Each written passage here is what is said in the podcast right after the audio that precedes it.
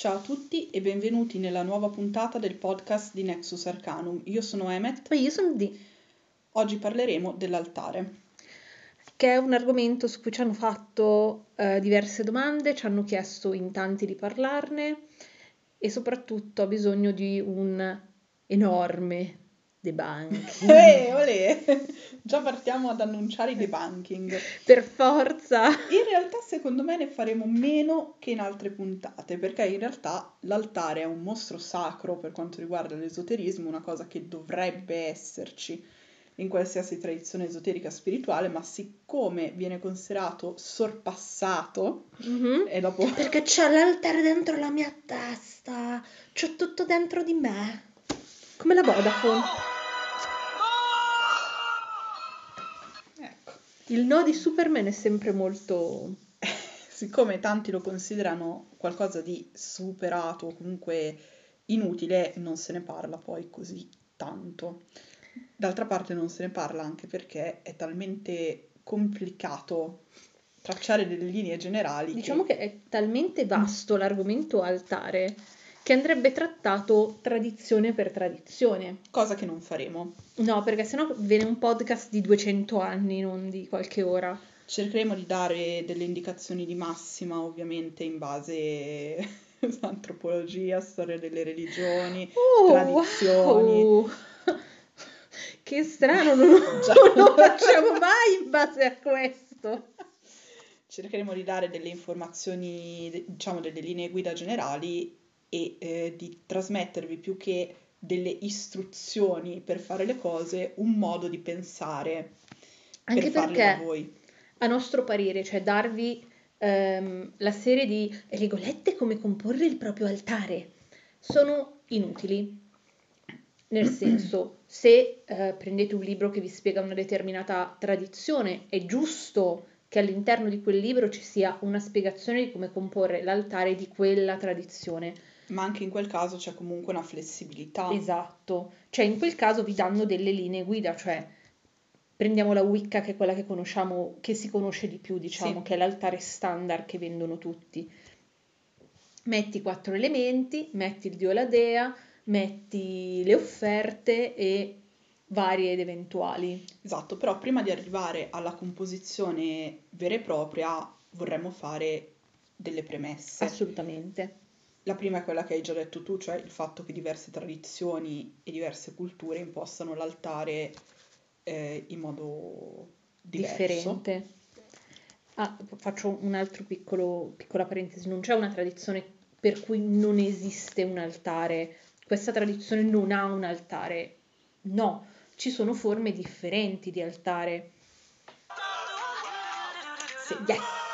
Io non capisco, cioè dopo spiegheremo la funzione dell'altare e lì io vorrei che qualcuno mi spiegasse come può non esserci, perché secondo me, cioè, per tradizioni come lo sciamanesimo ti dicono l'altare non serve, ma a maggior ragione nello sciamanesimo che ti serve l'altare, zuccherino di zia.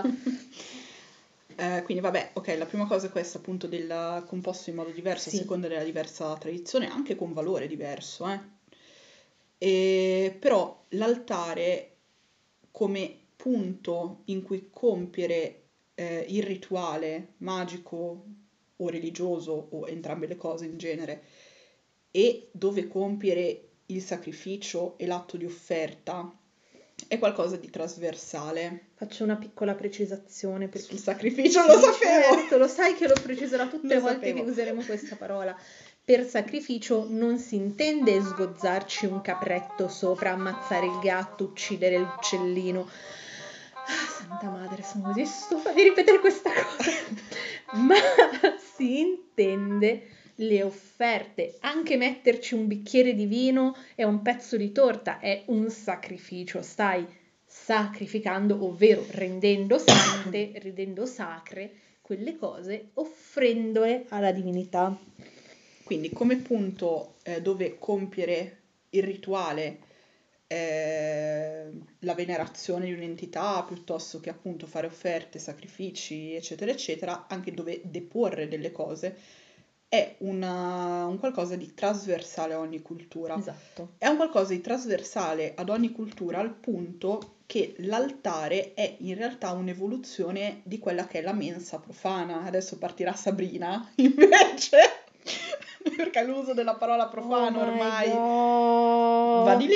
Sì, tra l'altro ultimamente, dopo averlo visto, cioè, abbiamo iniziato a farci caso, piccola parentesi così ridete anche voi, di quante cose nei vari grupponzoli, situncoli e guruncoli riprendano da Sabrina e sfaccino per reali. Cioè bello Sabrina, ci sono anche delle belle chicche. Esatto, però sono chicche, non è che tutto quello che dice Sabrina è vero, anche perché è un'ovvia parodia. Esatto, io per mensa profana nella fattispecie non intendevo una mensa sconsacrata, intendevo la tavola che fa appunto da tavolo, da pranzo, diciamo, da tavolo per gli attrezzi. Quella che è la mensa mondana, ok. L'altare è un'evoluzione di quel tipo di struttura, che sia un tavolo, cioè un asse appoggiato su 4 gambe, che sia qualcosa di costruito in mattoni, che sia appoggiato su 2 sassi con una terza lastra in orizzontale, cioè whatever, è un'evoluzione di quella che è la mensa, quindi la tavola nel mondo profano barra mondano. Esatto. È per questo che l'altare in tutte le tradizioni ha sempre più o meno le stesse strutture, per quanto cambino i materiali, magari cambiano il numero delle gambe, il modo di mettere, cioè, le cose, cambiano i dettagli, no? Esatto. Però si tratta sempre di qualcosa tendenzialmente di sopraelevato rispetto al terreno, o anche appoggiato a livello del terreno. Esatto. Orizzontale su cui appoggiare delle cose, cioè è uno spazio. Può essere anche solo un telo messo a terra, sì, per alcune tradizioni. È uno spazio che viene adibito a essere punto di contatto particolare con il sacro, sul quale compiere le operazioni proprio per dividere quelle operazioni dal profano e dal mondano. Esatto, dal mondano, e quindi renderle sacre. In genere è uno spazio delimitato, sì, che sia sopra una, per dire, si può allestire, alle persone a cui piace operare all'aperto, si può allestire un altare esterno, allestire e disallestire quando uno se ne va. Certo. Si trova in genere o già in natura magari una nicchia nella pietra, o una pietra sopraelevata, o se non c'è niente di tutto questo si stende un telo a terra. O si possono sistemare delle pietre, dei sassi, per creare un altare, no? Cioè, se si ha la possibilità di farlo, si può assolutamente fare. Però sai, se magari vai in natura e non vuoi... sì, toccacciare troppo, esatto, spostare troppo. Rovinare le case degli insettini. Gli insettini. Allora, magari... Non si rovinano le case degli insettini. No, infatti io non sposto quasi mai i sassi. Però comunque circostanzialmente si può fare, cioè dipende sempre da cosa hai intorno. Esatto. No? Magari in alcune, specialmente nelle nostre montagne qui nelle Alpi, ci sono tante zone con già delle pietre messe quasi ad altare. Quindi, assolutamente. Magari anche andare a cercare posti del genere. Si possono anche cercare degli anfratti nei boschi, sì, dove certo, si ha poi sicuro magari lavorare, o allestire un altare all'interno della casa, cioè, o all'interno di una struttura, però come dicevi tu, delimitato. Esatto. Cioè, se io ho tutto, per dire, il pavimento della sala e sto operando un rito in salotto, che vabbè, a me viene un po' da rabbrividire, però capisco che sia un'eventualità molto comune per tante persone, non è che tutto il pavimento del salotto è il vostro altare, dovete delimitarli, cioè, esatto, scegliete che quel quadrato di piastrelle sotto la finestra viene riservata a una purificazione, una consacrazione, una pulizia particolare, magari ci ha appoggiato un telo, ecco, e lì diventa l'altare. Esatto. O una mensola particolare. Si possono montare, per chi non ha tanto spazio in casa, spesso ci viene chiesto, ma come faccio, poco spazio? Ci sono, da Ikea, a veramente poco, delle belle mensole piuttosto ampie e o i tavolini, resistenti. Quelli che si aprono, esatto, i tavolini, quelli da giardino, piccolini, quelli costicchiano, quelli, sì, però, sì, stavo guardando l'altro giorno. momento shopping. Però potrete allestire, magari adibire un pezzo della vostra scrivania in camera se l'avete, o via dicendo, ad altare. Riservate a quello spazio delle cure specifiche. Per esempio, quando spolvero la mia camera, la spolvero tutta con un panno. Quella parte magari la spolvero prima, smonto tutto, spolvero con un panno e poi la passo con, per esempio, dell'acqua di ruta, piuttosto che faccio delle fumigazioni. In realtà la sacralità è qualcosa che passa attraverso l'azione, oltre che al pensiero. Esatto. Quindi non è sufficiente, penso che quel punto per me è più sacro e boom, va bene così. No, devo anche corredarlo con un atteggiamento che va di conseguenza. Esatto. Normalmente al sacro si riservano delle cure particolari, più cure. Un'altra cosa che è comune secondo me a tutte le culture a prescindere è cercare di utilizzare cose nuove. Cioè, se decidete di... Già stiamo andando sul come comporlo, però io volevo... stiamo andando un po' in disordine, torniamo in ordine, perché e poi mi faccio prendere dal discorso altare. Perché prima volevo spiegargli a cosa serve. Sì, giusto. Perché sai cosa? Io lo do per scontato, a me sembra talmente logico. Ma in un mondo di esoteristi, virgolette, tantissime, che ti dicono l'altare non serve a un cazzo, perché perdi tempo a fare un altare? Quando c'è tutto nella tua mente. Esatto, forse è il caso di fare dei passi indietro, scusate. Cioè, io non dubito di chi ci ascolta, perché chi ci ascolta ormai... Se ha già ascoltato i primi due podcast, e poi si è sentito Teclo e Morgana, abbiamo fatto una testa così. Allora, a cosa serve l'altare? Come abbiamo detto, è un punto di particolare sacralità per il proprio culto e la propria pratica. Serve in particolare al contatto con gli spiriti. E torniamo al discorso che faceva Di. Come può essere che per una disciplina come lo sciamanesimo, che si basa proprio sul contatto, non serva l'altare, avere un punto in cui lo si organizza proprio perché finalizzi il contatto? Soprattutto, io spero che poi io, lo sciamano pazzo, riusciremo a spiegarvi questa cosa. Ma lo sciamanesimo è un vero e proprio stile di vita. Credo più che altre pratiche, sinceramente. Non perché è meglio, ma perché secondo me per approcciarti devi proprio cambiare il modo in cui tu vedi il mondo. E il contatto con gli spiriti diventa qualcosa di estremamente vitale, ma non vitale perché così c'ha il potere.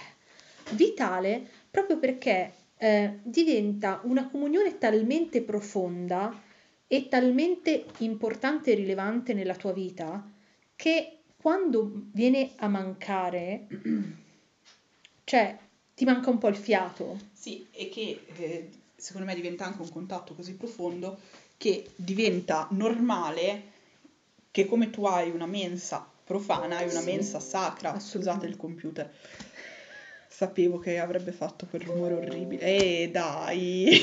Perché anche lui si sta dicendo d'accordo. Scusate ragazzi, non taglierò questo podcast per questa cosa. Ma in realtà è perché al computer piace il cyber shamanism, quindi gli piace il discorso sugli spiriti e si stava dicendo d'accordo con noi, è tutto qui.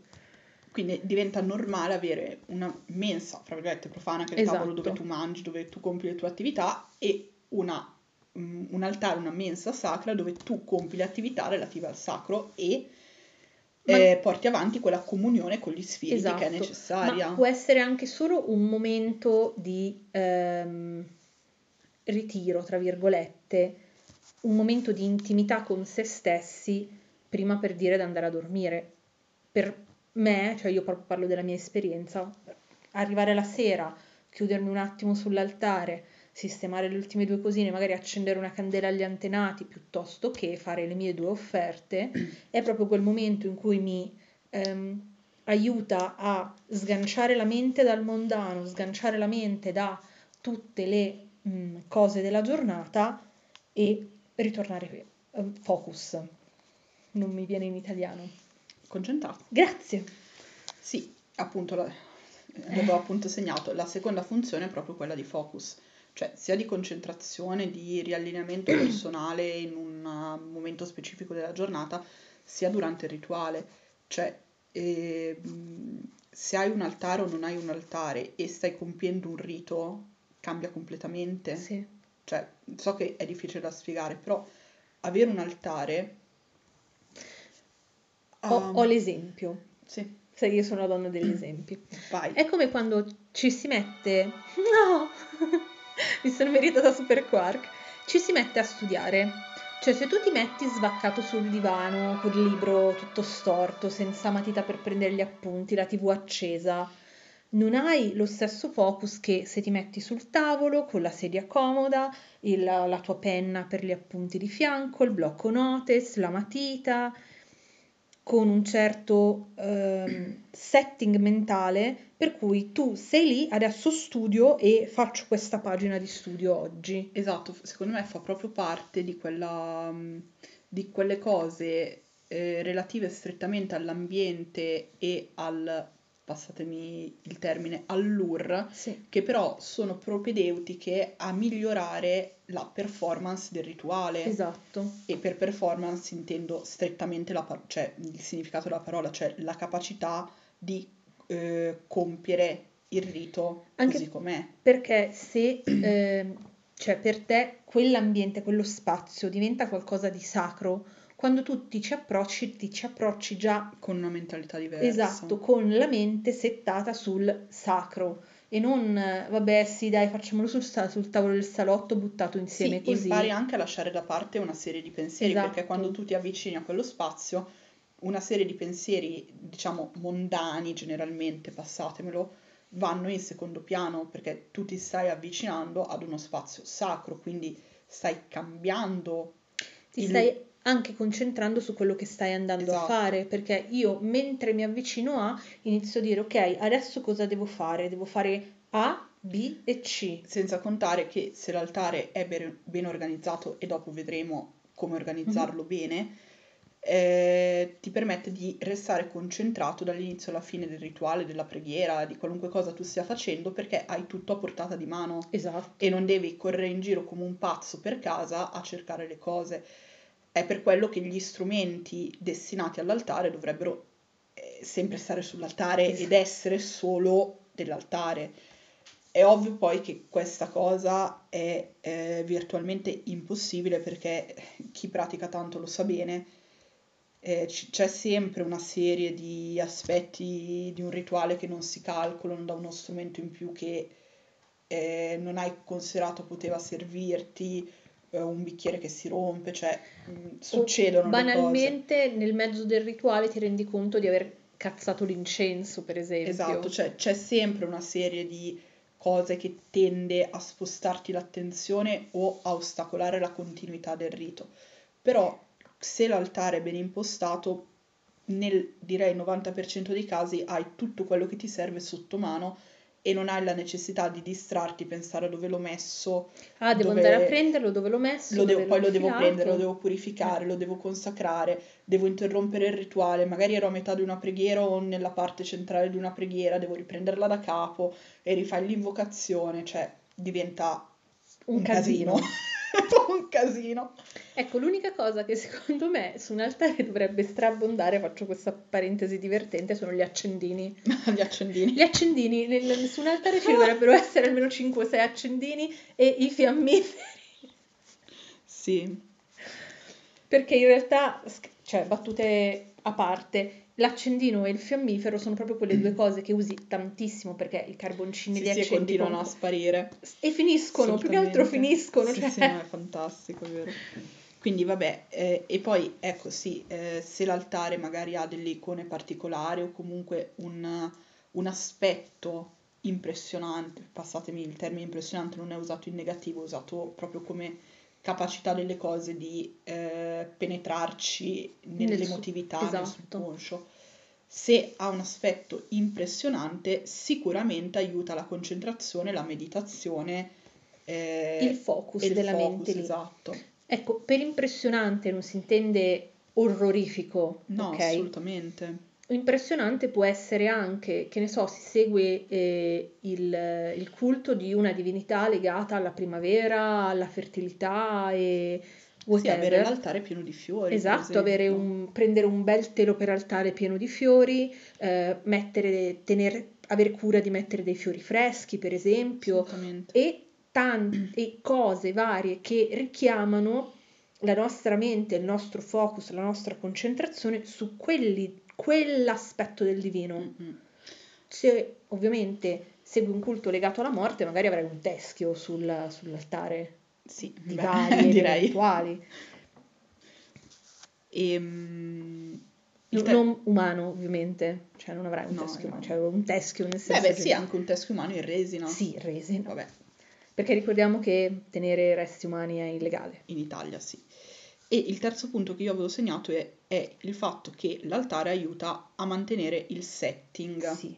Ora, setting è una parola che mi è molto difficile tradurre in italiano, perché la tradurremmo come settaggio, ed effettivamente è corretta, ma... Suona proprio male in italiano. Esatto, con setting vorrei veicolarvi l'idea non solo proprio dell'impostazione del rito, del culto, della tradizione, ma anche l'impostazione personale.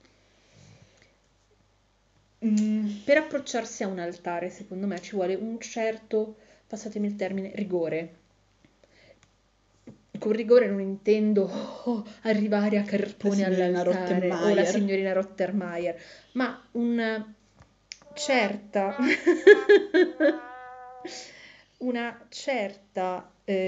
disciplina mentale. Sì.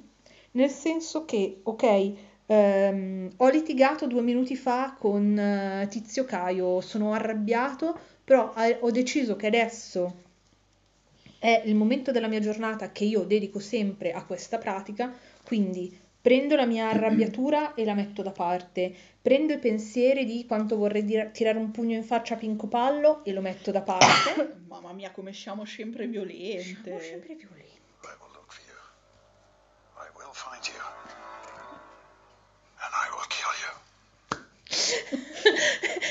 Mi hai regalato uno dei bottoni più belli.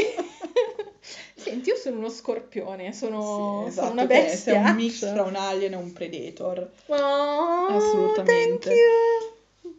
E, sì, un certo rigore, una certa, cioè, proprio capacità di staccarsi. Ho usato la rabbia, sbattute a parte, perché sono uno scorpione, ma perché la rabbia è proprio quel sentimento molto difficile da sganciare, mettere da parte. La rabbia macina e corrode, esatto. Cioè è proprio una cosa di stomaco, altri sentimenti sono più gestibili, ma la rabbia è proprio una cosa che ribolle. Esatto, per quello proprio ho scelto la rabbia come esempio, perché è proprio quel sentimento che quando sei proprio arrabbiato, non innervosito, infatti sei proprio arrabbiato, cioè hai quella pentola di fagioli mentale, sì, che è difficile da staccare, mentre se si ha un setting sia fisico che mentale, fisico nel senso di oggetti disposti, eccetera, eccetera, che anche mentale... una struttura familiare in qualche modo, perché a un certo punto, quando è tanto tempo che tu hai l'altare, sì, sai, cioè potresti essere cieco e sai dove mettere le mani per prendere gli oggetti, a parte sul nostro. Allora, su quello mio personale di casa, che è tipo ordine e rigore. Sì, quello del laboratorio, vabbè. Ma perché quello del laboratorio, cioè, è talmente dinamico sì, che è difficile. Ma su quello di casa mia, io ho provato, cioè quello mio personale, io ho provato ad andarci senza occhiali. Sì, sì. Per chi non lo sapesse, a me mancano, cioè, tipo... tantissimo, io sono, cioè, se mi togliete gli occhiali io sono cieca, cioè se vi togliete gli occhiali vi mettete a 1 metro da me 2 persone alte più o meno uguali con lo stesso colore di capelli, io non vi distingo assolutamente, non so chi siete, anche se non siete alti uguali, tanto non vi vedo. Sì, e quindi proprio, cioè, questo avere questo qualcosa di molto familiare, di ben impostato, ben settato, aiuta a ritrovare una certa lucidità. E anche direi un certo equilibrio, oserei dire. Cioè, avere l'altare sempre ordinato, sempre pulito, prendersi anche come responsabilità personale e impegno con se stessi il tutti i giorni della settimana, questo giorno io smonto tutto, lavo tutto, pulisco tutto, riordino tutto. Qualunque cosa succeda. Sì, qualunque cosa succeda. Poi ho 39 di febbre, non riesco a alzarmi dal letto, non l'ho fatto, ragazzi, non vi picchia nessuno, ok? Però sono stanco, sono stufo, sono arrabbiato. Sì, lo prendo come impegno. Prendo questo impegno prima di tutto con me stesso.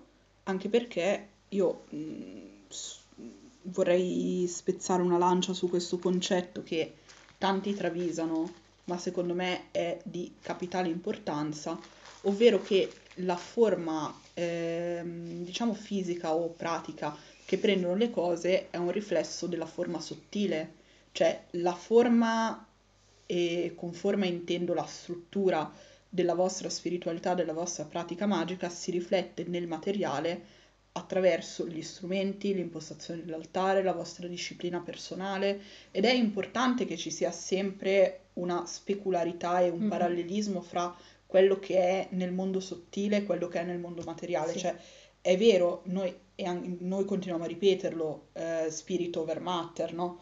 Lo spirito sopra la materia, certo, lo spirito che vince la materia, che la trascende, e lo spirito imprigionato in qualche misura nella materia, ma non possiamo comunque dimenticare che siamo fatti anche di materia e interagiamo con un mondo materiale, quindi se abbiamo sempre sott'occhio la forma fisica e materiale di quello che la nostra disciplina spirituale, di quello che noi siamo nel mondo dello spirito, cioè ne traiamo un aiuto. Certo, ma come ripetiamo sempre, noi viviamo nel mondo della materia. Certo, con una spinta spirituale, ma noi siamo qua adesso, all'interno della materia, e possiamo esprimere la nostra spiritualità, la nostra spinta verso qualcosa di più alto anche nel materiale. Sì, e torniamo anche sempre al discorso che la magia non è fatta solo di tanti bei pensieri, ma la magia è qualcosa di pratico, cioè è una manipolazione della materia per manipolare energie sottili. Assolutamente. Siamo d'accordo che il fine è manipolare energie sottili, perché se prendi, non lo so, una bambolina voodoo e manipoli quella, cioè onestamente chi se ne frega, è ovvio che tu stai facendo quel gesto fisico per manipolare delle energie. È vero che il fine è sempre nel mondo dello spirito, ma i mezzi sono anche qua, certo, in quello materiale, come abbiamo già spiegato altre volte, cioè come abbiamo spiegato per dire nelle candele, la scelta della candela, il modo di utilizzare la candela e tutte queste cose sono importanti, sono fondamentali. Sì. E anche l'altare fa parte di quegli strumenti, esatto, fondamentali. Ed è per questo che non è vero che più vai avanti con il percorso, raggiungendo chissà quali obiettivi, perché poi c'è, come dice Morgana continuamente, non c'è un traguardo che dice sono arrivato dove? Affanculo. Probabilmente. Cioè, penso che arrivino tutti lì a un certo punto. Anche perché tutta questa gente, perché tu dici così perché ti senti arrivata. Dove sono arrivata? Dov'è? E quindi è vero che l'altare evolve con la pratica, evolve con il praticante, evolve con la profondità di visione anche del praticante, ma è una cosa sempre necessaria. Esatto, cioè è molto probabile che magari partite da un altarino microscopico con su 2 o 3 cosine per dare comunque un primo setting alla vostra struttura mentale. Anche un primo orientamento al pensiero, penso, esatto, io, no? E mano a mano si evolve, cambia, cose vengono tolte, tolte vengono cose. Tolte vengono cose, chiaro. È molto chiaro. Io sono. Sì. Ma è come quando inizi a studiare magia, non hai libri. E poi pian piano la tua biblioteca diventa più grande. Poi mano a mano la tua biblioteca diventa un caos. E ti spinge fuori casa perché vuole stare lei. E tipo, scusa, ma tu chi sei, la tua biblioteca? Ma veramente, cioè, saresti mia? No, fuori casa non ci stai. Ma io veramente... Eh già, perché ai libri non bisogna fare del male, ente per la protezione dei libri, quindi i libri devono sempre stare nelle case, al sicuro, ben protetti, all'asciutto, lontano dal fuoco. E anche dalle merendine, dal caffè, tutta quella roba. Dagli evidenziatori. Che portate nelle biblioteche, negli archivi, io vi taglierei le mani. Ho visto gente entrare negli archivi con sacchetti di patatine, lattine di Coca-Cola o addirittura bottiglie di birra. Sappiate che io vi troverò e vi ucciderò. Te la sei meritata anche tu. Vabbè, è stato terribile, ho dei ricordi terribili. Ma li destinerò ad un altro podcast. Soprattutto non usate gli evidenziatori sui libri. Non usate gli evidenziatori. L'evidenziatore è il male. Potete evidenziare il vostro grimorio, ma non i libri. I libri non si evidenziano, si usa la matita. La matita! E non la biro, la matita! Ok, quindi siamo arrivati alla terza parte del podcast. E con questo hanno saputo tutti che siamo delle malate. Terza parte del podcast. Sì. Come dicevi tu, il comporlo. Il comporro. Allora, partiamo dalla scelta del luogo. Beh, dipende. Volevate le cose facili? E invece no.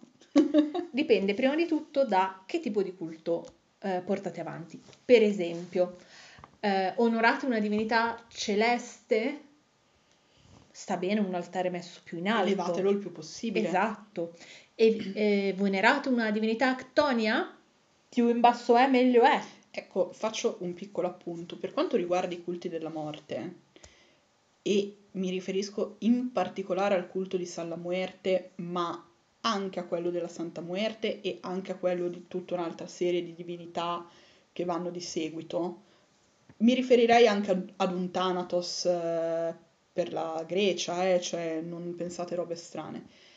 L'altare in questo caso tendenzialmente sarebbe meglio posizionato a terra, su un bel telo, se non addirittura proprio sul terreno grezzo del giardino. Capisco che non vi mettete una secchiata di terra. Nella mia testa c'è stata questa immagine di un tizio che si prende la cosa per il gatto, per mettere la lettiera del gatto, la riempie di terra e ci mette sopra una statuetta. Vabbè. Niente, è una visione orrorifica, la cercherò di eliminare dalla mia testa. È chiaro che non ci rovesciamo una secchiata di terra in salotto, ma magari aggiungete una ciotolina di terra. Sì. E comunque tendenzialmente più in basso è meglio è. Ci sono i tavolini alti e ci sono i tavolini quelli bassi. Scegliete i tavolini bassi. Sì, ci sono anche quelli che sono tipo dei vassoi, che sono un po' più alti e hanno solo dei piedini di una decina di centimetri. Sì, sì. Quelli vanno benissimo, per esempio, li posizionate a terra in un luogo in cui, i vostri animali domestici non vanno a sbattere sulla statua, San La Muerte, o a leccare l'acqua della ciotola. Cioè, ragazzi, ecco, se sapete di avere degli animali domestici particolarmente vivaci e comunque onorate divinità della morte, ma mettere le cose a terra li mette a rischio di leccate di cane, sgattate di gatto, il gatto che si fa le fusa sulla statua, però vabbè, quello non è niente, perché i nostri gatti in realtà girano tranquillamente sugli altari e non hanno mai fatto danni, anzi si mettono ogni tanto a dormire davanti alle icone e vabbè.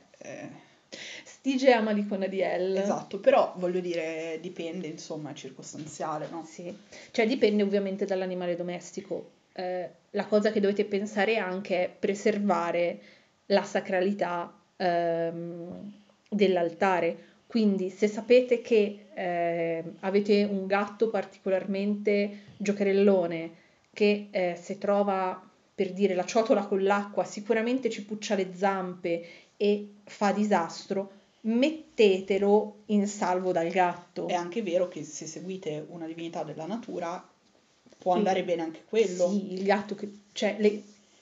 È molto circostanziale, ovviamente, nel senso, seguite, per dire, Bastet, ok? E il vostro gatto salta perennemente sull'altare di Bastet e si mette a dormire sotto la sua statua. E beve l'acqua. Ragazzi, Che strano! Esatto, datevela che forse è un segno positivo. Esatto. Se il gatto, se seguite, che cacchio ne so, il culto di San La Muerte, il gatto tutte le volte vi salta sull'altare e abbatte la statua e ve la detona... Forse non è un buon segno. Cioè, siate, cioè, ragionate in modo flessibile. Esatto. Anche seguire una divinità molto legata alla natura, che può essere una Freya, per esempio, sì. E anche quella nei gatti, mamma mia, cioè avevo fatto un esempio a caso, ma anche lei i gatti. Freyr, vabbè, ma i gatti, anche lui, cioè, vabbè, lui più cinghialetti. Non cinghiale in casa. Un cinghialetto in casa, che carino. No, per dire, Freya, e anche lì il vostro cane, che ne so, si accuccia sotto il suo altare, non è un pessimo segno. No, seguite anzi. Delle divinità molto legate alla natura e, che ne so, avete qualcosa fuori e si posano gli uccellini, è un ottimo segno.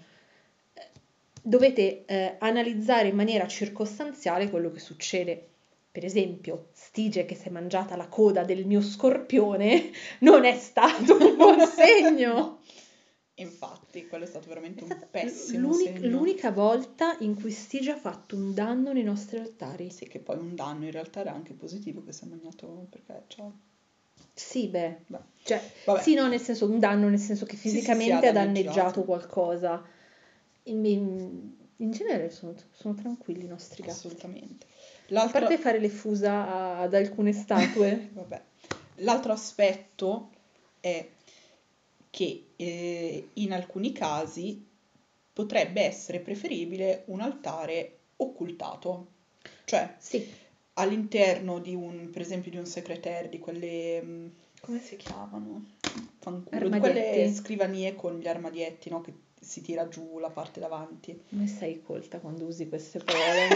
Secretaire, veramente? Si chiamano così. Vabbè, ci sono comunque delle scrivanie che hanno la possibilità di alzare ed abbassare alcuni compartimenti. Ci sono anche degli armadi che hanno all'interno degli scompartimenti chiusi a chiave. Esatto. O dei mobiletti, insomma. Si possono prendere anche dei piccoli mobiletti. Anche delle teche chiuse. E modificarli perché non vengono aperti. Cioè basta fare letteralmente due fori, una catenella e un lucchetto. Allora, sulla questione dell'altare occultato in questo modo, quindi di un altare, fra virgolette, segreto, non scherzateci troppo, perché può essere che alcune divinità o alcune forme di culto o alcune tradizioni pretendano che l'altare, considerato il punto più sacro di contatto con la divinità, sia completamente lontano allo sguardo dei profani. Questo non vuol dire che se cultuate la dea, il dio, i vostri figli, vostro marito, vostra moglie non possono guardare l'altare. Quello sicuramente è un altare che, anzi, se è pubblico e condiviso con il profano è ottimo. Esatto. Ma... C'è culto e culto. Ma per esempio nel culto privato di San La Muerte, cioè se un profano, ma anche un membro della famiglia non consacrato al culto, vede l'altare si considera dissacrato, la statua va distrutta, le icone vanno detonate, talismani e amuleti si sminchiano, a volte arrivano addosso anche maledizioni perché viene considerato un oltraggio, quindi ci sono culti e culti. Esatto. Cioè non è che, quello che stiamo dicendo, non è che il culto del dio e la dea è bello, buono, bravo, dolce, carino e coccoloso, perché certo se vostro figlio prende la statua del dio e la detona, non è che il dio è proprio contento, no, dice oh porca tanina. È già un culto fatto per essere condiviso. Sì, esatto. Ci sono culti che invece sono più privati o più esclusivi, nel senso che chi li pratica è fico. Ma più esclusivi nel senso che escludono proprio. Esatto, nella loro ritualità è intrinseca l'esclusione di chi non è consacrato a quel culto, non perché si è meglio o peggio, più bravi, più belli, più meglio, meno meglio. In genere funziona proprio come nel culto di San La Muerte, cioè che ci sono degli altari privati riservati a determinate operazioni, esatto, che devono essere occulti, e degli altari pubblici in cui, fra l'altro, in Sud America incappi anche comunemente nelle strade, sì, assolutamente, con molta tranquillità, pubblici, aperti a tutti, consacrati o meno al culto, dove chiunque si può fermare, e sì, anche persone che hanno in casa degli altari per San La Muerte che li aprono al pubblico. Esatto. Cioè, normalmente quando c'è la stretta necessità che l'altare sia privato, cioè sempre... si allestisce anche un altare pubblico. Esatto. Ovviamente va anche nella sensibilità delle persone, nel senso c'è chi sente la necessità che il proprio altare sia chiuso, non visibile a chi non è consacrato al proprio culto, che debba essere qualcosa di estremamente privato, e ci sta, nel senso, anche se si cultua il dio e la dea e si vuole avere un altare chiuso, privato, che non venga toccato né visto da molto profano, esclusivo per se stessi magari, perché si ha bisogno di qualcosa di molto intimo. Esatto. Why not? Però quando si stabiliscono delle linee guida in questo senso è bene rispettarle. E sempre a proposito di pubblico e privato, vorrei aprire un'altra piccola parentesi che non so se avremo occasione di fare in un altro podcast, ovvero le foto agli altari. Ragazzi, cioè, usate il cazzo di buon senso, perché se avete un altare in cui semplicemente lasciate 4 offerte con una statua consacrata più o meno, che è quello che usate per fare, che cacchio ne so, le foto alle vostre offerte, le foto al vostro gatto, le foto ai libri, al vostro mazzo di tarocchi che tutti conoscono, quindi è qualcosa di pubblico, è un conto. Ma se fate foto a un altare invece a carattere privato, allora, vale il discorso della dissacrazione. Ma tenete anche conto che pubblicare la foto di un altare della sua interezza, perché anche noi a volte pubblichiamo stralci del nostro altare, che però non prendono tutta una serie di cose che fanno parte della nostra pratica privata. Sì. Cioè, che verrebbero dissacrate. Esatto. E non solo, a cui daremmo accesso alle persone, cioè... la foto, l'immagine dà accesso, cioè se io domani pubblico su Facebook la foto di tutto il mio altare privato con tutti i suoi elementi ben visibili, io sto dando alle persone accesso al mio punto di focus, al mio, virgolette, punto di potere. Sì, anche al mio, passatemi questa cosa un po' così fantasy, al mio diagramma spirituale e magico, cioè alla struttura fisica che io uso per rappresentare quella che è la mia spiritualità e la mia pratica. Cioè è una roba che non si può sentire, ragazzi. Cioè. Ma soprattutto è una cosa che può essere pericolosa per le persone. Cioè voi...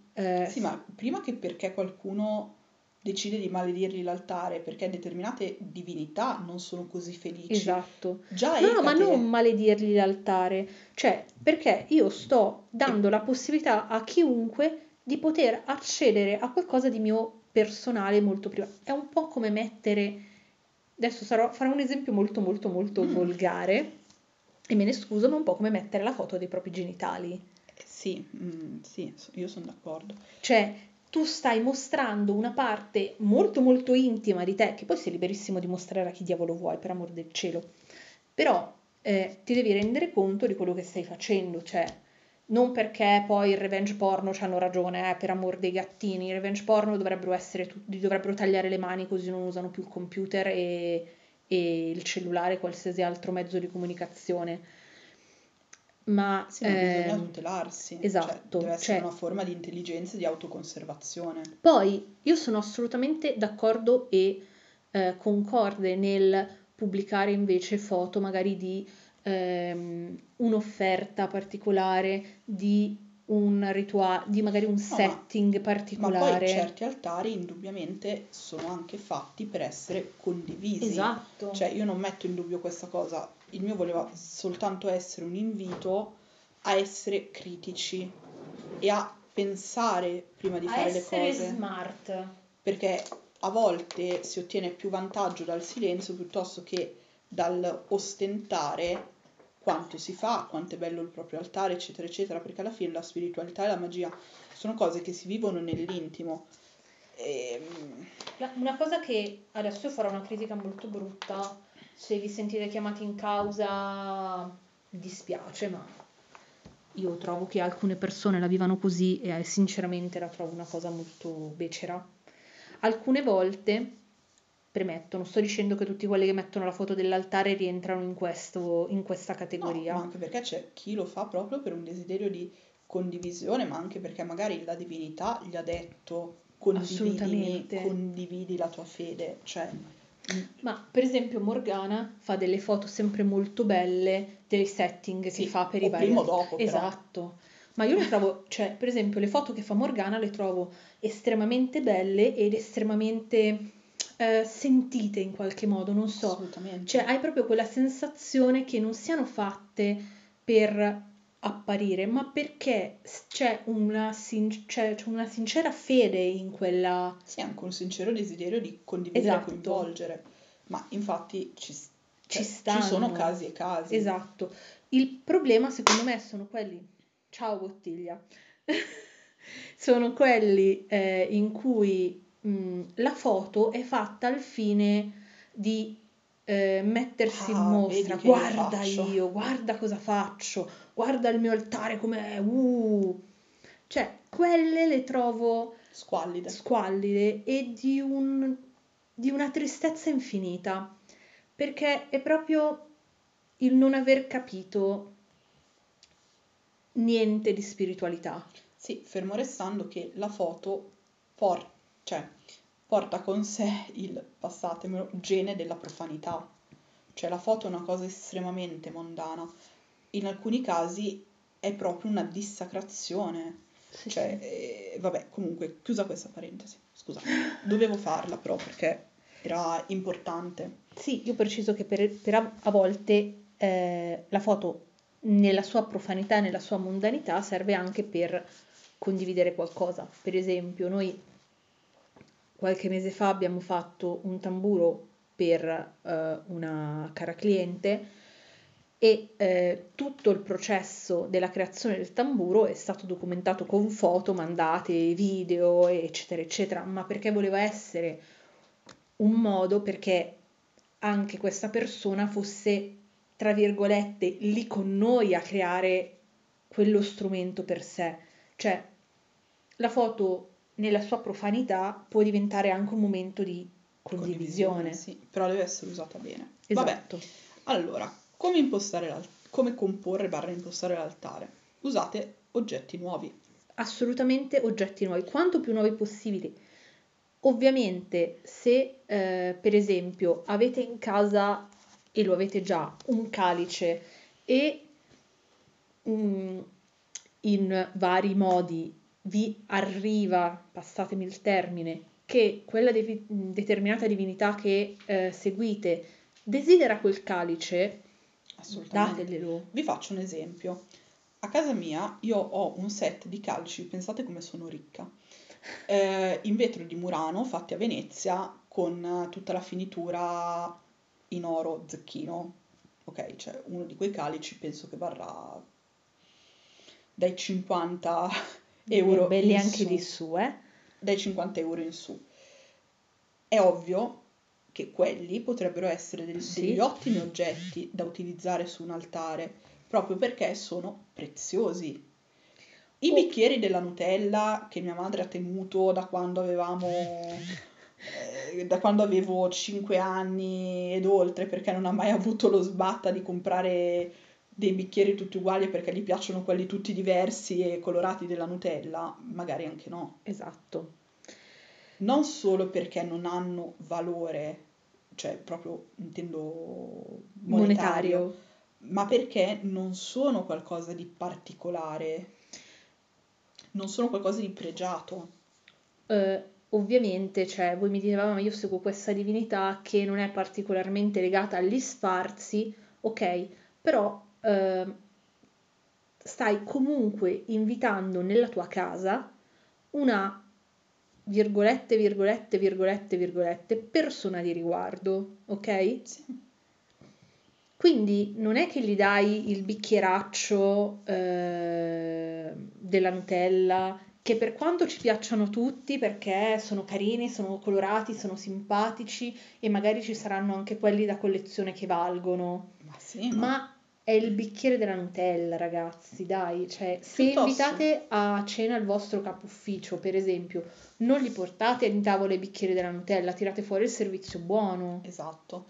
È la stessa cosa, andate dai cinesi o da chiunque faccia rivendita di questo materiale, prendetevi un set di calici che costa tutto sommato massimo 20 euro. Ma anche all'Ikea il calice bello di quelli in vetro sottile, da vino, bla bla bla, costa €1. Oppure decidete di prendere un bel calice in legno, in peltro, in... che cacchio ne so. In cioè, quello che volete. In quello che volete. O in quello che è corrispondente alla divinità. Per esatto. esempio c'è una divinità particolarmente legata all'oro, per fare un esempio. Magari non posso permettermi il calice in oro zecchino, però l'ottone sì. Però l'ottone sì, oppure quelli con la bordatura in oro, anche se non è oro vero.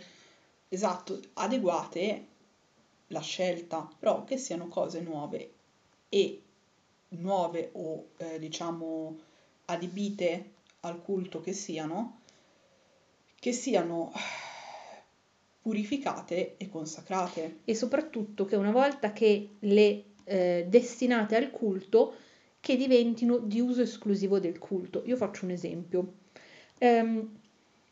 Io avevo da anni questi bei calici da birra, quelli grossi, boccali grazie, ho detto calici, madonna mia, mi picchieranno.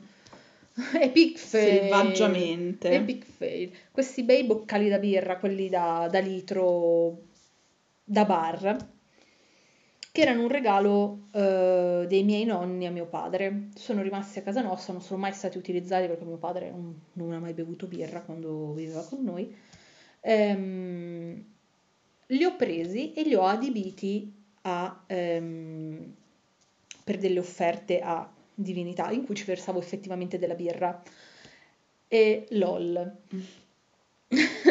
E quei calici sono rimasti per quello, cioè non è che poi li ho lavati e mi ci sono bevuta io la birra, sono rimasti consacrati, utilizzati unicamente sull'altare per varie cose relative al culto, in genere offerte, e lì sono rimasti. Idem per i piatti, ok? Anche i piatti su cui si mettono le offerte dovrebbero essere destinati.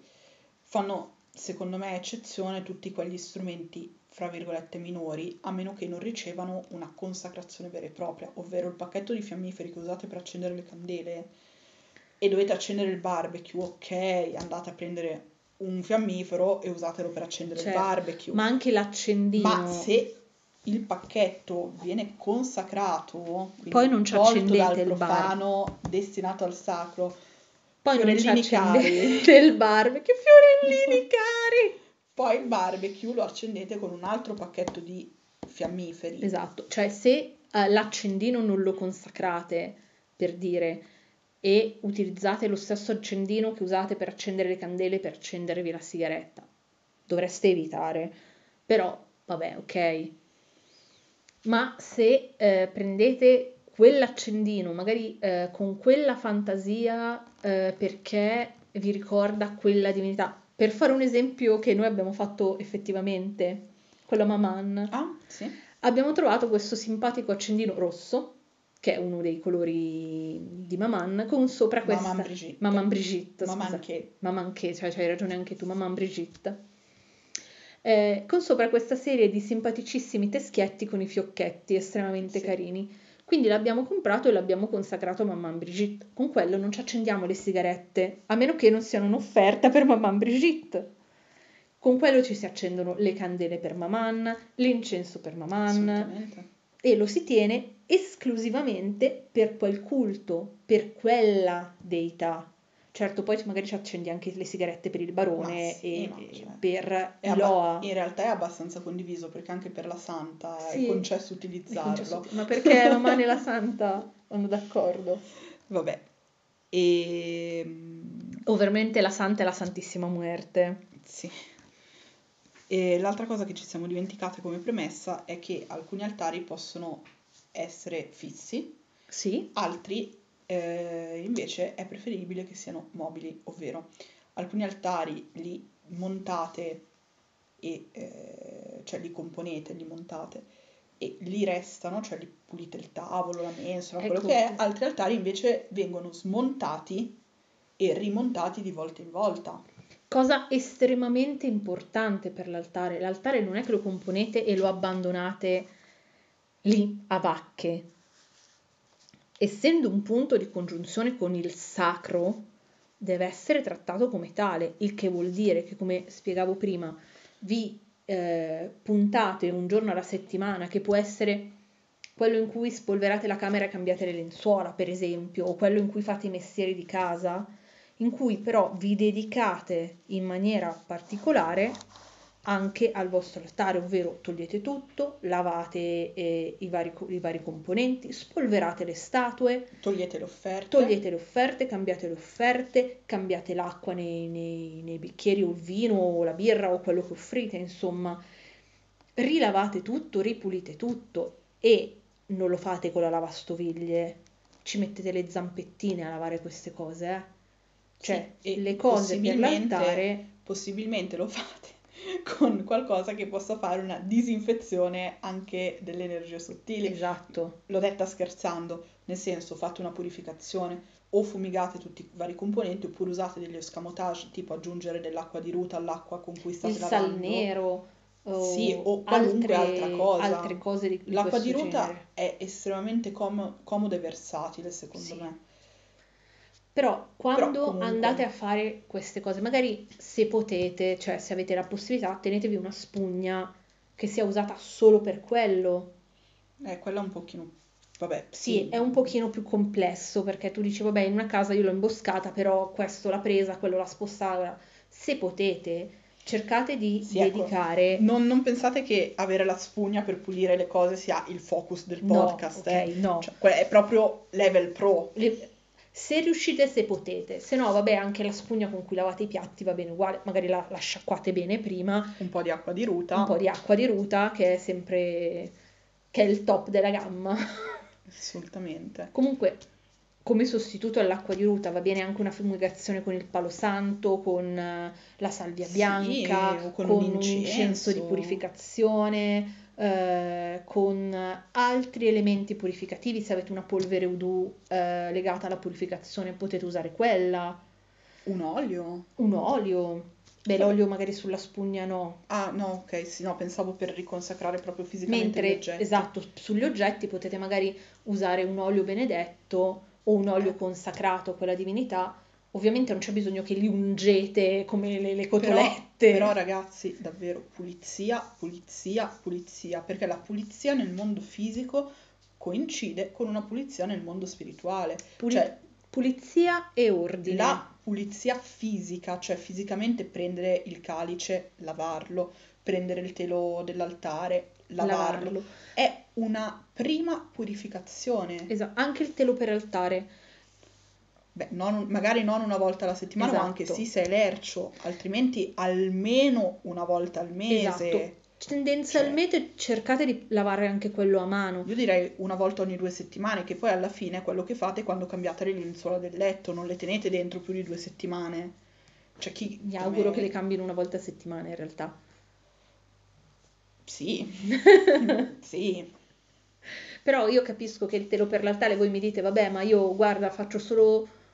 giornalmente faccio solo il mio giro con l'incensino. Beh, dipende da quanto sei a casa, perché cioè tipo ultimamente cambio una volta ogni 2 settimane, cioè, vabbè, ma tu le cambio perché si impolverano, ma perché non sei in casa. Tipo io adesso non so dove siano le lenzuola del mio letto, per esempio. Vabbè, probabilmente è coperto con un telo al momento il mio letto, però cioè io dico, se tu vivi lì e ci dormi tutti i giorni, certo.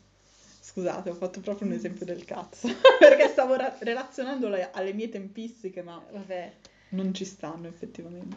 Comunque, cioè, quando vedete che il telo magari è impolverato, è sporco, o cade della cera, dell'olio...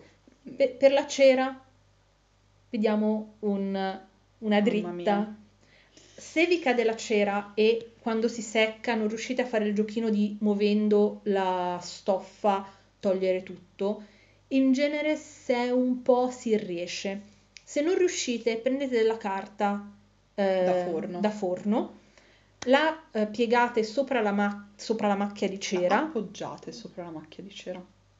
Sì, nel senso che la pieghi in modo che sia sotto che sopra ci sia la carta da forno. Ok, quindi fate un sandwich, con il telo in mezzo e due strati di carta da forno, uno sopra e uno sotto, e passate il ferro da stiro non troppo caldo, perché sennò bruciate la carta da forno. In quel modo la cera si scioglie e viene assorbita dalla carta. Esatto. L'altra cosa che potete fare è un pochino più laboriosa, ma se non avete la possibilità di accedere al ferro da stiro, eccetera, eccetera, prendere il telo dove c'è la macchia e metterlo sotto l'acqua bollente. Sì, o se no potete ovviare alla mancanza del ferro da stiro con un cucchiaino di quelli, un cucchiaio da minestra, un cucchiaino da tè e una candela. Lo scaldate e fate. Piano piano togliete. È molto laborioso. È molto lungo. L'acqua bollente in genere risolve. Sì. Ok, quindi... I trucchetti. Allora, mobile o fisso, stavamo dicendo. Sì. Statue o icone? No, non abbiamo finito. Mobile o fisso. Perché mobile o perché fisso? È una scelta circostanziale. Alcuni altari vengono composti per operazioni specifiche, quindi non hanno ragione di essere... al di fuori di quell'operazione, di quella preghiera, di quel momento di venerazione. Per esempio un rituale allestito per un'evocazione di un demone non ha senso poi di restare allestito con tutto quello che serve per l'evocazione. A meno che voi non veneriate quella particolare entità. No, nel senso con tutti gli elementi necessari all'evocazione. Okay, certo, poi magari l'icona e le offerte le lasci sull'altare, ma tutti gli elementi necessari all'invocazione o all'evocazione non si servono. Fisso in genere è l'altare di culto, cioè quello in cui svolgete le operazioni proprio di culto e di venerazione durante tutto l'arco della settimana, per esempio. Anche in questo caso, come abbiamo detto, è circostanziale, alcune entità preferiscono gli altari fissi, altre preferiscono gli altari mobili. Alcune tradizioni prevedono comunque di smontare, di cambiare, di muovere proprio l'altare. E guardate un po' cosa... Sì, lì dovete andare un po' a indagare il culto a cui vi approcciate. E come nel caso dello sciamanesimo, adattarlo. Perché ovviamente i culti sciamanici erano anche culti tribali, quindi c'era l'altare della tribù, lo spazio sacro dove tutta la tribù poteva lasciare le offerte e lo sciamano faceva da tramite. Mm-hmm. Ovviamente adesso non è più possibile perché non abbiamo più una tribù gestita da uno sciamano o da chi sta imparando lo sciamanesimo, quindi diventerà magari un altare privato. Sì, quindi come comporre l'altare 101? Avete il vostro tavolo, o la vostra mensola, o il vostro qualunque cosa.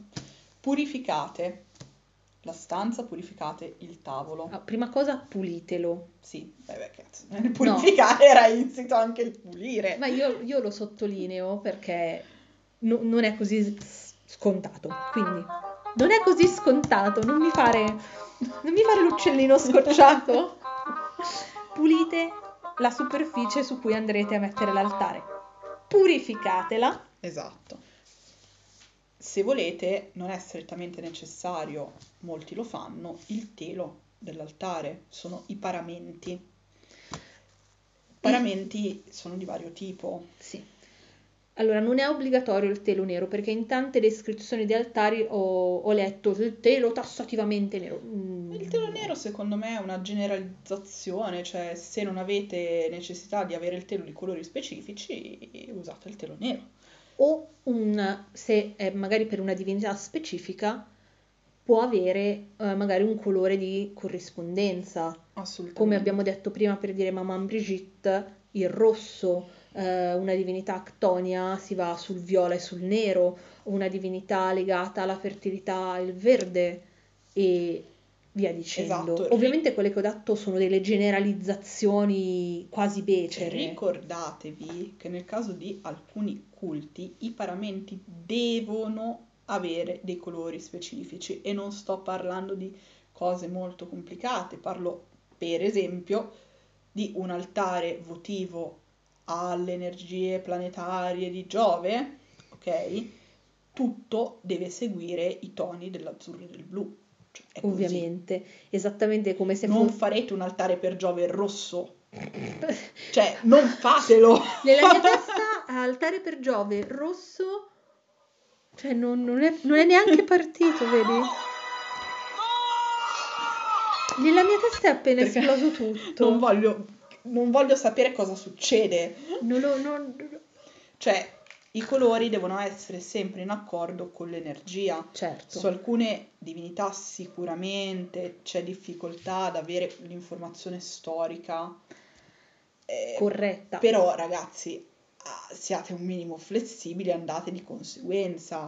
Andate anche per logica, ok? Se una divinità è legata a determinate energie e a determinate energie corrisponde il colore X, state su quei toni. Esatto, state su quei toni. Inoltre i paramenti potrebbero non essere soltanto il telo fisicamente appoggiato sull'altare, ma anche essere teli e stoffe che coprono determinate icone e statue, teli e stoffe usati per appoggiare strumenti o avvolgere strumenti particolari, tendaggi e tappeti, tutto quello che è, fra virgolette, tappezzeria. Esatto, oppure cioè magari c'è una tovaglia principale, chiamiamola tovaglia perché sì, copre tutto il tavolo, e poi c'è una stoffa che copre solo una parte, che viene disposta in una determinata maniera, per un determinato spirito, cioè tutta, diciamo, la parte di stoffe. Le insegne, a volte. Questi teli possono essere di colore neutro. Possono essere decorati. Possono essere dipinti da voi, ricamati. Possono essere anche, nel caso in cui non state facendo niente di trascendentale, acquistati teli con delle stampe particolari. Sì, perché no? Non è che siamo completamente contrari a questa cosa, anzi. Allora... Nel senso, come facciamo l'esempio prima, segui una divinità legata alla fertilità, alla primavera, eccetera. Trovi una stoffa con una stampa floreale particolarmente bella, particolarmente che tu trovi particolarmente legata a quella divinità, e che ogni volta che la vedi la tua testa va lì, e cioè... Per come tu percepisci quell'energia è perfetta, prendila e usala. Certo, poi noi siamo anche quelle tradizionaliste fino al cazzo di midollo che ti dicono se lo dipingi o lo ricami tu sarebbe anche meglio. Certo, poi magari voi mi dite, ma guarda, io tengo in mano il pennello per come... grazia concessa. Sì, se io nel momento in cui prendo in mano il pennello inizio a fare macchie ovunque, sono un disastro. Dico, ok, va bene, cioè nel senso, prendi la stoffa però già stampata. Battetevi per il culo. Quindi esatto. Vabbè, ok, telo, paramenti, eccetera. Seconda cosa importantissima, statue e icone. Allora, sulle statue e icone avevamo già parlato in un altro podcast, forse, non mi ricordo. La statua e l'icona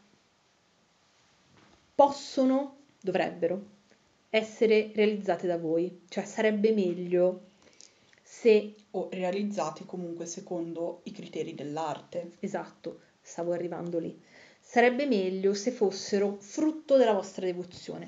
Voi mi dite, guarda, hai ragione, però io sono un totale handicappato, cioè prendo in mano la creta e al posto di creare un braccio ho creato un tentacolo. Vabbè tesoro, va bene. Io, nella fattispecie, però dipingo. Infatti lei non può toccare le mie statue. E ho il divieto assoluto. Dovresti, fammelo vedere, dimmelo, non la toccare! Già. Oppure, se siete delle zappe, acquistatele da qualcuno che queste cose le fa seguendo dei processi specifici legati all'esoterismo e alla spiritualità. Ci sono diverse pagine di scultori che sono bravi. Sì. Mi dite, no, guarda, la statua non fa proprio per me, non me la sento, preferisco avere altro. anche un'icona può andare bene, quindi un quadro, un dipinto. Però l'idea allora, statue e icone sono veicoli fisici di forze sovrannaturali. Come ben ci insegnano i greci, il processo che porta un oggetto nel mondo materiale ad essere degno / adeguato a veicolare una certa energia è un processo che ha a che fare con la magia. È per questo che o lo fai tu che già pratichi o lo fai fare a qualcuno che ha idea di come incorporare la cosa. Capiamo perfettamente che a volte questo tipo di oggetti ha dei costi esorbitanti e non si presta a chi sta iniziando. Esatto. Va benissimo. Si può prendere anche una statua in resina.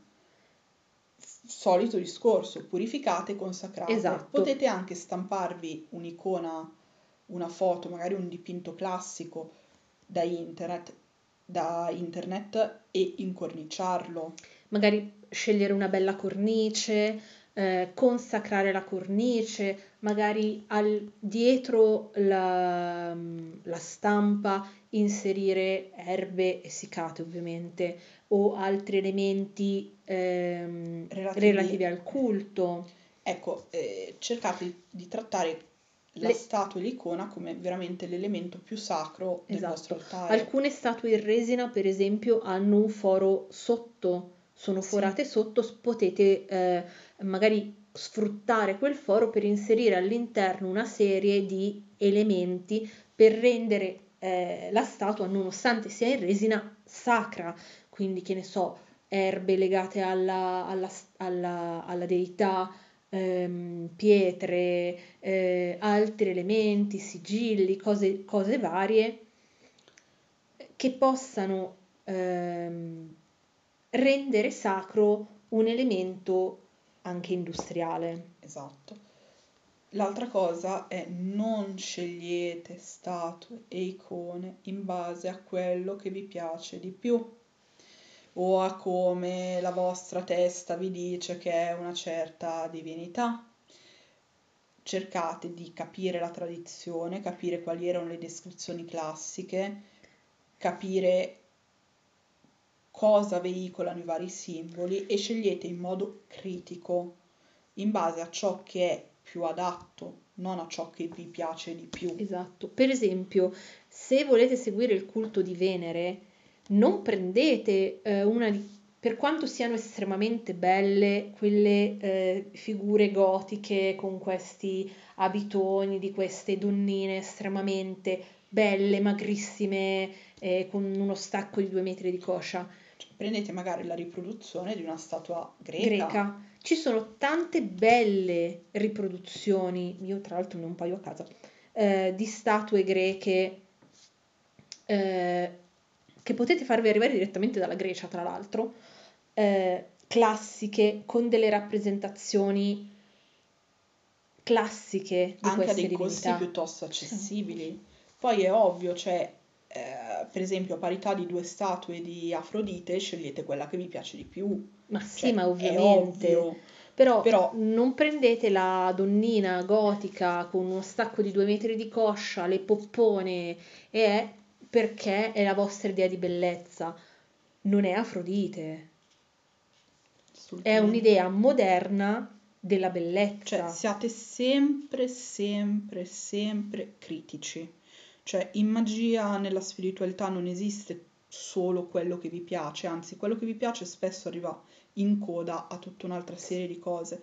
Si fa e si sceglie quello che è necessario. E quello che è più affine a quelle energie. Non lo so, non mi viene un esempio abbastanza assurdo. Guarda, ce l'ho io. Vai. La dea madre della natura rappresentata come una fatina con la luce glitterate. Io guarda, invece stavo pensando... Quando ci sono fior di statue di donne, anche prosperose, con i giusti attributi, le corna per esempio, sì, i seni abbondanti, il ventre abbondante, ragazzi, anche tutte queste dee madri, magre e smilze, è una dea madre, è ovvio che è gravida o che comunque sia rappresentata con i fianchi larghi, che è segno è sempre stato segno di prosperità e fecondità. E cioè, anche di disponibilità sessuale. Assolutamente. Cioè parliamo di una dea che ha generato e non può essere una donnina magrolina. Cioè con questo non sto facendo del body shame, perché adesso poi mi dicono ah vabbè ma perché tu ce l'hai con le ragazze magre? Assolutamente no. La donna nel mondo materiale, quindi la ragazza magra con uno stacco di 2 metri di coscia, sono sicurissima. Ma sicuramente cioè, si presta molto meglio per una dea cacciatrice, esatto, virginale, però senza l'attributo di madre. Ma non cioè bisogna la fisicità mondana non ha niente a che fare con la fisicità legata delle energie divine. Ma ci abbiamo scritto un podcast e non ripeteremo. No. Una post e non ripeteremo. Non lo ripeteremo ancora. Quindi statue e icone sono il punto più sacro. Poi tutto il resto è più o meno opzionale. Più o meno intercambiabile, dipende dal culto, dipende dalla divinità, dipende dalla tradizione, una serie infinita di cose. Eccetera. Cosa sarebbe buona norma avere? Secondo me dell'acqua. Sì. Cioè, l'acqua è una cosa, cioè o comunque qualcosa che quasi universalmente vivificante. Esatto, qualcosa che rappresenti i 4 elementi in genere, no? L'acqua, una ciotola di acqua, un calice di acqua, qualcosa di questo tipo. Candele o altri sistemi per fare fuoco. Sì, ci sono magari lampade ad olio. Sì, o delle ciotoline con all'interno magari ignifughe, sì, in cui poter accendere dei fuocherelli. Ecco, per quelle state attenti, perché anche se la ciotola ignifuga si scalda rischiate di fare danni, quindi magari se non siete esperti in queste cose, diciamo, pirotecniche, tra virgolette, limitatevi alle candele con un portacandele che faccia in modo che la cera non vada in giro per l'altare, esatto, e non ci sia rischio di dare fuoco a tutto, quindi lavorate sempre in sicurezza. Poi incensiere per accendere carboncini e incensi in grani e miscele di resine ed erbe, o anche quelli a conetto, o anche quelli a conetto, purché siano naturali, ma sugli incensi faremo un podcast. In realtà ci sono anche quelli a stecchino che però sono naturali, cioè che non sono quelli che trovate dai Cina, però ecco, evitiamo tutti quegli incensi che trovi al supermercato dai cinesi, per la cronaca, dai Cina non è una battuta denigratoria sull'etnia cinese, è perché seguo una pagina di una gatta che si chiama Malamicia che prende in giro vari luoghi comuni, fra cui gli zingari con i siringhi e i magazzini dei Cina. Ma è semplicemente una cosa divertente in quel senso. Anche la pagina non vuole essere denigratoria, perché no, la gatta per prima non parla in italiano, parla una sorta di rumeno. Sì, è perché la Malamicia era Malamicia malvagia. Se siete gattari, Malamicia e Cicciopardo. Mamma mia, il Cicciopardo, il mio amore. E vabbè, quindi anche gli incensi, mi raccomando, che siano di buona qualità, se no vi intossicate. Esatto, cioè sia per le candele che per gli incensi abbiamo già fatto questo discorso, ma lo ripeteremo spiccio. Ricordatevi che, a parte che state offrendo a una deità una roba de plastica, quindi magari no, ma soprattutto la state accendendo in un luogo dove voi vivete e i fumi, se non sono naturali, vi intossicano e vi fanno male ai polmoni. Altro se contengono determinate sostanze, come nel caso dei fumi, delle candele di paraffina, sono anche cancerogeni. Stesso discorso per gli incensi in stick che vi vendono a €1 circa. No. Il quarto elemento, che è la terra, viene rappresentato di solito o dall'altare stesso, proprio perché è una struttura che richiama la stabilità della terra, o da vari piatti per le offerte. O magari una ciotola di una terra particolare. O una ciotola di una terra particolare. Per esempio, per i culti della morte, la terra di cimitero. Esatto. Il che non vuol dire che dovete andare in un cimitero e scavare una tomba per rubare della terra, ragazzi. No, potete prendere una simpatica scopina, pulire che così fate anche un'offerta ai morti. Sapete, il culto della morte dovrebbe funzionare così, ve lo dice zia. Pulire per benino le tombe, i vialetti, gli spazi, raccogliere quello o raccogliere proprio una palettata di terra, non da una tomba ma da una delle zone verdi del cimitero, sì, senza fare troppo danno. Senza fare danno? Sì, no, ok, senza fare troppo danno intendevo dire senza andare sotto a scavare per 2 metri. Cioè, sì, intendevo dire, senso, restate superficiali, non fate danno, non... Quando si va a raccogliere cose nei cimiteri non bisogna danneggiare niente, ripetete con perché la zia. Perché anche se sono luoghi cristiani, in realtà sono luoghi che appartengono ai morti, in definitiva. Che siano cristiani, che siano ebraici, che siano atei, che siano whatever, voi state entrando in una zona che appartiene alla morte. Il cimitero è dei morti, degli spiriti che lo abitano e della morte. Adesso apro un'altra parentesi, non venitemi a dire ah Emmet, ma voi dite di mettere sull'altare i 4 elementi come nella Wicca, non è un discorso di Wicca o non Wicca, è un discorso che i riferimenti di culto sono sempre quelli, incensi, candele, terre particolari, fiori, eccetera eccetera, cioè è una cosa che trascende la Wicca. I 4 elementi nell'ermetismo occidentale, nella tradizione magica occidentale, quelli sono. Vi appoggiate ad un'altra tradizione, seguite quella e rappresentate le cose secondo quella tradizione. Nessuno ma lo zio Teclo l'ha spiegato bene. Porca miseria. Ecco. E quindi vabbè. Ma anche perché, ragazzi, facciamo parte del mondo della materia. Mi state dicendo, volete davvero negare il fatto che nel mondo della materia esistono acqua, aria, terra e fuoco? Sì, e i principi spirituali lì si rappresentano, cioè dalla grecità classica all'esoterismo moderno, quello è. Se vi appoggiate ad altre tradizioni, dovete invece adeguarvi a quelle altre tradizioni, chiaramente. Poi, vabbè, ok. Incensi, candele, acqua, eccetera, eccetera, poi potete... anzi secondo me dovreste fare offerte di fiori, per esempio, sempre che sia una deità esatto, legata, cioè che abbia dei fiori nel senso. Però sono universalmente graditi in genere, sì, perché sono anche un abbellimento, un abbellimento. Okay. E delle offerte io oserei dire varie ed eventuali, nel senso alimenti e libagioni legate a quelle deità. Magari, per i bagioni si intendono i liquidi. Ok, magari a una divinità del Pantheon norreno non gli offrite il lambrusco. O rum. Magari gli offrite una bella birra. Sì, quindi le libagioni è tutto quello che rientra appunto nel liquido. Se non ci sono cose particolari, come per esempio, seguite effettivamente un pattern Wiccan, volete fare un'offerta di libagioni alla dea o al dio, vanno bene indifferentemente, birro, vino. Sì, poi lì cioè, va anche un minimo la propria sensibilità rispetto alle deità che si cultuano. Esatto. E poi c'è tutta un'altra serie di cose, secondo me, che può tranquillamente e serenamente rientrare fra gli oggetti vari ed eventuali, cioè tutti quegli oggetti usati nei rituali come i vari coltelli, le varie funzioni, le campane, vari calici. Avrà capito che io sono una gran cultrice delle campane.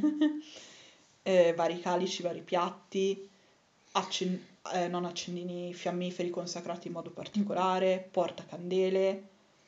Anche per chi magari pratica lo sciamanesimo, il tamburo, se vuole, ovviamente non appoggiatelo dalla parte della legatura perché si rovina, ma dalla parte piatta, se non rischia di venire rovinato, perché ricordatevi, per chi ha un tamburo di pelle vera fatto a mano, cioè quindi un tamburo serio, se lo esponete al calore in una sola parte rischiate che si rovini e non suoni più bene, se si inumidisce rischiate che si rovini e non suona più bene, e via.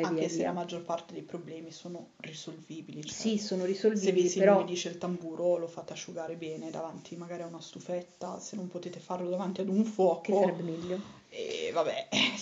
Però nel senso, se tu esponi per tempo prolungato, per il tamburo alla fiamma della candela, rischi che si scalda solo una parte e si irrigidisce troppo quella parte di pelle, il tamburo non suona più bene. E quindi tutta questa serie di oggetti, anche magari di culto, magari alcuni spiriti o alcune divinità, alla fin fine arrivano ad avere quello che è il loro corredo personale, anche di proprio di stoviglie usate per servire le offerte, davvero ragazzi. Io non so di cosa tu stia parlando. Di piatti a forma di limone, nella fattispecie. Io pensavo a piatti, vasetti, piatto, piattino, calice, vasetto, tutto viola. Anche, ma io pensavo più che altro a quelli orribili a forma di limone. Madonna, i brutti. Vabbè. Ecco, come vedete, non sempre quello che... ad alcune deità o alcuni spiriti piace anche al praticante. Poi sempre sull'altare potreste avere ossa o parti di piante, ma qui secondo me già si va su uno step un attimino più avanzato, anche... cioè se non sapete che funzione può avere mettere determinate ossa o determinate animali, piante o determinate piante sull'altare, vuol dire che non siete pronti per avercele, che non vi servono, vuol dire che non vi servono. È ovvio che magari voi dite io seguo un dio cornuto e ho acquistato queste due, non ho una statua del dio perché nessuna rispecchia a pieno, però ho acquistato queste due belle corna di whatever, dipende dal dio, e uso quelle come... ci sta. Come focus, come diciamo statua, icona, va benissimo. O seguo un dio legato al caprone e ho preso questo bel cranio di capra con queste belle corna, molto elegante, tengo quello sul mio altare piuttosto che un'icona, piuttosto che una statua. Ci sta benissimo, ci sta tantissimo, va benissimo. Fatelo. Quando vi arrivano, fra virgolette, ispirazioni di questo tipo... seguitele, sì, normalmente è un'ottima idea, certo, con magari un po' di criterio, esatto, magari per partire all'inizio state più sul, tra virgolette, easy, poi andando avanti con la pratica e approfondendo in qualche modo anche la conoscenza con la deità e il rapporto anche con la deità, poi vi arrivano queste cose, cioè la, tra virgolette, tante virgolette, ispirazione divina col tempo vi arriva. Sì, che è anche una forma di intuito nel capire ciò che è più adatto a noi come persone. Esatto. In realtà. Poi sull'altare possono essere messi tutta una serie di oggetti consacrati o da consacrare, quindi si fa una prima purificazione e li si lascia sull'altare perché si caricano e si allineino con determinate energie. Ovviamente questo viene fatto a fronte di un rituale. Certo, oppure se siete soliti, per dire, portare un amuleto o un ciondolo, ovviamente consacrato, durante la giornata, può essere magari una buona abitudine toglierlo la sera, lasciarlo sull'altare durante la notte perché... torni in linea con le energie, ovviamente dopo averlo purificato, torni in linea con le energie della nostra pratica e rindossarlo la mattina. Esatto. Può essere una buona abitudine. O anche lasciare sull'altare dei monili vari che sono legati strettamente alla pratica, per dire collane rituali, bracciali rituali, anelli rituali, possono essere lasciati sull'altare anche come offerta per la deità e utilizzarli esclusivamente nel momento in cui si va a ritualizzare per quella deità. Assolutamente. La cosa importante è che sull'altare non ci vadano oggetti non purificati e diciamo profani, per quanto io sia famosa per appoggiare e dimenticare il cellulare sull'altare. Però, amore, non trovo più il cellulare. Hai guardato sull'altare? Oh, è sull'altare. Io sono una bestia di questo genere, però... Beh, noi per esempio... Parlo dell'altare del laboratorio, l'altare, cioè tutto il laboratorio è in qualche modo consacrato. Esatto, e, anche perché nel nostro laboratorio, per esempio, vengono fatte purificazioni a manetta. L'altare viene anche spesso utilizzato per conservare i determinati... Ma è anche proprio un posto di lavoro. Sì, cioè, ma anche, cioè, per dire, le box mano a mano che il materiale viene pronto, viene tutto lasciato sull'altare in modo che non si rovini, non si perda, non si dearmonizzi con le energie, non si rovini. Sì, perché in quel caso, cioè, noi l'altare non lo usiamo soltanto come contatto, ma anche proprio come parte integrante del nostro lavoro. Beh, però noi facciamo effettivamente un lavoro molto particolare e non dovremmo essere prese come esempio. Però non prendete come esempio, sull'altare non si lascia il cellulare, cattiva Emmet. E infine c'è tutta una serie di oggetti utili extra, tipo le scatole di fiammiferi, oppure gli accendini, oppure i carboncini.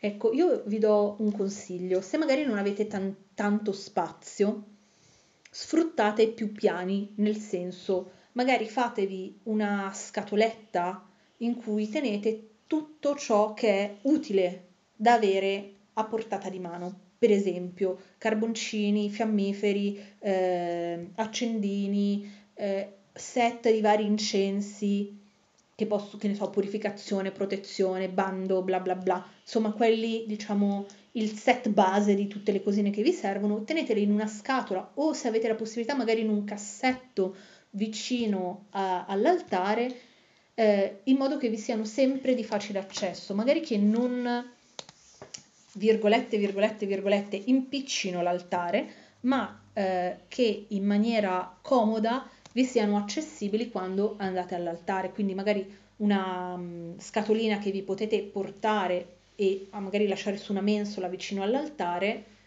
può essere una buona soluzione. Gestite l'altare come un luogo di, fra virgolette, lavoro. Il fatto che voi magari non ci svolgiate un lavoro pratico manuale non vuol dire che non ci state lavorando, state comunque svolgendo un lavoro spirituale. Esatto. Quindi tutto quello che è necessario deve essere, sarebbe preferibile che fosse, a portata di mano. Una cosa molto utile, per esempio, sugli altari sono i coltelli, le forbici e tutte queste cose che magari nel rituale che state svolgendo in quel momento non vi servono, ma circostanzialmente in alcuni rituali sono utili. I chiodi. Sì, per esempio io vi porto il mio esempio perché in realtà il mio altare personale è organizzato molto bene. Io ho una scrivania che è adibita unicamente ad altare con sotto una serie di cassetti. In ogni cassetto io ho sistemato in maniera estremamente ordinata, quasi maniacale, una serie di cose. Per esempio, nel primo cassetto ho le candele, i carboncini, gli incensi, le forbici, i chiodi, tutto quello che mi può servire in maniera più spiccia. Nel cassetto sotto ho messo i paramenti di ricambio, che tanto sono una cosa che non mi serve sempre. Mi servono solo mentre sto lavando quelli che ci sono sopra. Esatto, comunque siate organizzati, cioè anche quando magari vi rendete conto che uno strumento rientra molto di frequente nella vostra pratica, prendete una copia di quell'oggetto da lasciare sull'altare. Parlo delle forbici, per esempio. Possono andare bene anche le forbicine, quelle piccole, quelle diciamo da sarto. Esatto, usate spesso lo spago, tenetelo in zona, spago. Cioè rendetelo comodo. Cercate di tenere vicino a voi tutto quello che vi serve. Magari non avete... c'era un merlo. Ho visto che hai fissato la finestra con aria intensa e perplesso, ho detto che cazzo c'è Motra là dietro. No, c'era un merlotto che si è fermato, mi ha fissato, ci siamo fissati. C'è stato un attimo di fissaggio tra me e il merlotto.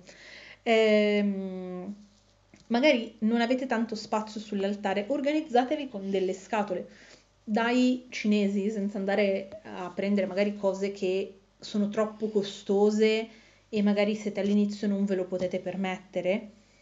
Ci sono delle scatole di legno grezzo che potete utilizzare, magari la verniciate di nero voi in modo che tutto quello che ci sia dentro sia purificato, oppure ci sono diversi ragazzi che sono bravi con le pirografie, che mandano fuori diverse scatolette graziose, potete prenderne una di quelle, o avete un portagioie particolarmente bello che non utilizzate, lo potete riadibire a quello.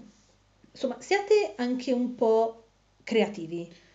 E in tutto questo ci siamo dimenticati di fare una premessa importante. Ci siamo dimenticati di dire che oltre a poter essere mobile o fisso, scegliere il luogo dove mettere l'altare, anche scegliere l'orientamento dell'altare, cioè siamo delle alcuni donne. Altari si mettono a nord, altri si mettono a sud. Scegliete con cognizione di causa in base al culto e alla divinità. Ovviamente se ci sono informazioni in merito, perché magari alcuni culti non hanno nessuna connotazione particolare. Esatto, allora potete metterli dove siete comodi. Esatto, magari per esempio se seguite una deità ctonia a nord è meglio, anche se magari il suo culto non lo specifica. Oppure ci sono proprio anche forse non sono orientamenti ma luoghi specifici della casa, perché per esempio Sant'Expedit gli altari si mettono vicino all'ingresso, in genere alla porta sul retro, però noi nelle case italiane non l'abbiamo e quindi si mette vicino ad una finestra o... Se avete una porta a finestra, per esempio. O una porta a finestra, esatto, quindi cioè, rientra nell'orientamento. Abbiamo finito. Credo che abbiamo detto... A un'ora e 35. Uno dei podcast più lunghi. Ma cosa abbiamo da dire sull'altare, Emmet? Sì, è vero. Ma no, ma dai, non ci siamo niente da dire sull'altare. Facciamo un podcast sull'altare. Un'ora e 35. Un'ora e 35. Detto questo, speriamo che il podcast vi sia stato d'aiuto, abbia aiutato soprattutto chi si sta avvicinando a farsi un'idea, a sentirsi meno sbagliato e meno, fra virgolette, osteggiato nelle sue domande, nelle sue scelte. Ricordatevi che l'altare fisico è sempre meglio di quello nel vostro tempio mentale. E detto questo, direi che vi diamo i contatti e chiudiamo. Allora, Facebook Nexus Arcanum, Instagram Nexus_Arcanum, potete seguirci, anzi dovete seguirci perché nelle stories spesso mettiamo degli ask, comunque dei modi per essere interattivi con voi. Esatto. Darvi la possibilità di fare domande, scegliere gli argomenti dei podcast e varie cose eventuali, anche mettervi in contatto con i vari speaker, quindi se magari non avete domande per noi ma avete domande per lo zio Teclo, Morgana, anche se Morgana potete contattare sulla sua pagina sull'antro di Ecate. O per altri potete sempre seguirci su Instagram. Sito web www.nexusarcanum.it, tutto attaccato, tutto minuscolo. Lì trovate il nostro blog, il nostro shop, la nostra bellissima mailing list in cui vi consiglio assolutamente di iscrivervi, così avrete date in anteprima degli eventi, sconti, prodotti in esclusiva, Promozioni, informazioni riservate agli iscritti alla newsletter. Esatto, e altre cose. Poi hanno il bellissimo pop-up invadente, col bot invadente, che vi dà la possibilità di contattarci direttamente in pagina, sulla pagina di Facebook, e la possibilità di utilizzare il modulo di contatto, così potete scrivere direttamente la nostra mail info@nexusarcanum.it. Chiocciola, non è cattiva. info@nexusarcanum.it. Bene, con questo direi che abbiamo concluso. Grazie e alla prossima.